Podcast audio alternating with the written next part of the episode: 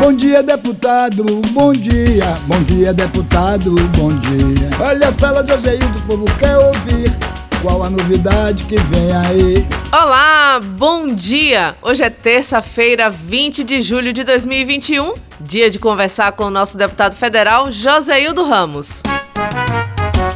Deputado, se existe uma coisa no Brasil que funciona muito bem, assim como a vacinação, é o sistema eleitoral e o voto eletrônico. Mas agora, no Congresso Nacional, está em discussão a volta do voto impresso. Isso significa um retrocesso ao nosso sistema eleitoral, deputado? Um bom dia. Bom dia, Camila.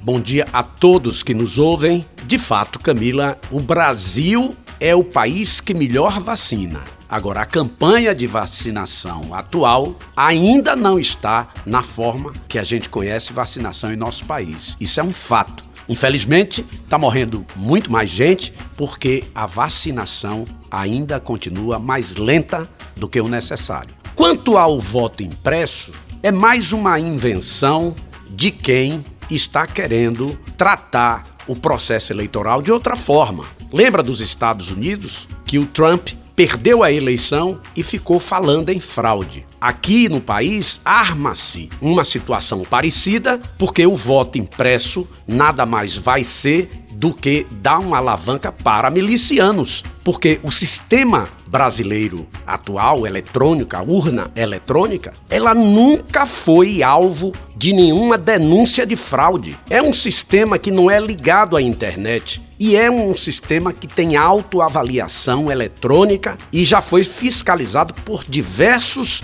especialistas de todos os países. Portanto, o sistema eletrônico de votação brasileiro é o mais desenvolvido do mundo. Portanto, não há que se falar em voto impresso. Voto impresso é início de golpe. E na semana passada, deputado, o senhor, em viagem, estava na região de Irecê, visitando os municípios de Irecê, Uibaí, João Dourado e Ibipeba. Conta pra gente, deputado, como é que foi essa viagem. Camila, nós já estamos na região de Irecê desde quando éramos deputado estadual. De lá pra cá, além de Uibaí e Irecê, nós temos hoje relação com os municípios de Ibipeba, onde nós já atuamos na área de saúde, na área de saneamento e na área de infraestrutura urbana. E iniciamos uma relação agora em João Dourado, de um município que foi administrado recentemente por Dr. Celso Dourado, um petista, médico que infelizmente faleceu. Foi um fim de semana rico, onde as relações que o mandato produz, elas têm dado fruto em todos esses municípios e fomos muito bem recebidos pela militância, pelos dirigentes do Partido dos Trabalhadores e os partidos aliados.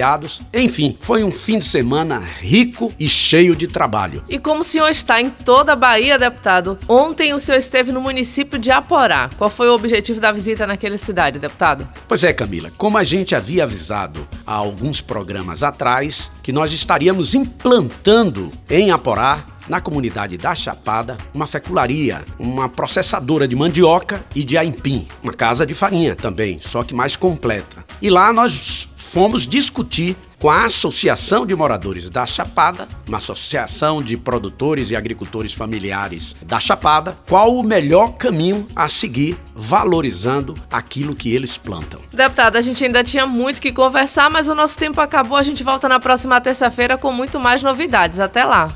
O tempo é curto, a prosa é boa. E a gente está passando informação de qualidade no contexto da política para você que nos ouve. Bom dia, deputado, bom dia.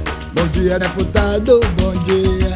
Bom dia, deputado, o programa mais respeitado, mais ouvido e mais querido da Bahia. Bom dia, deputado.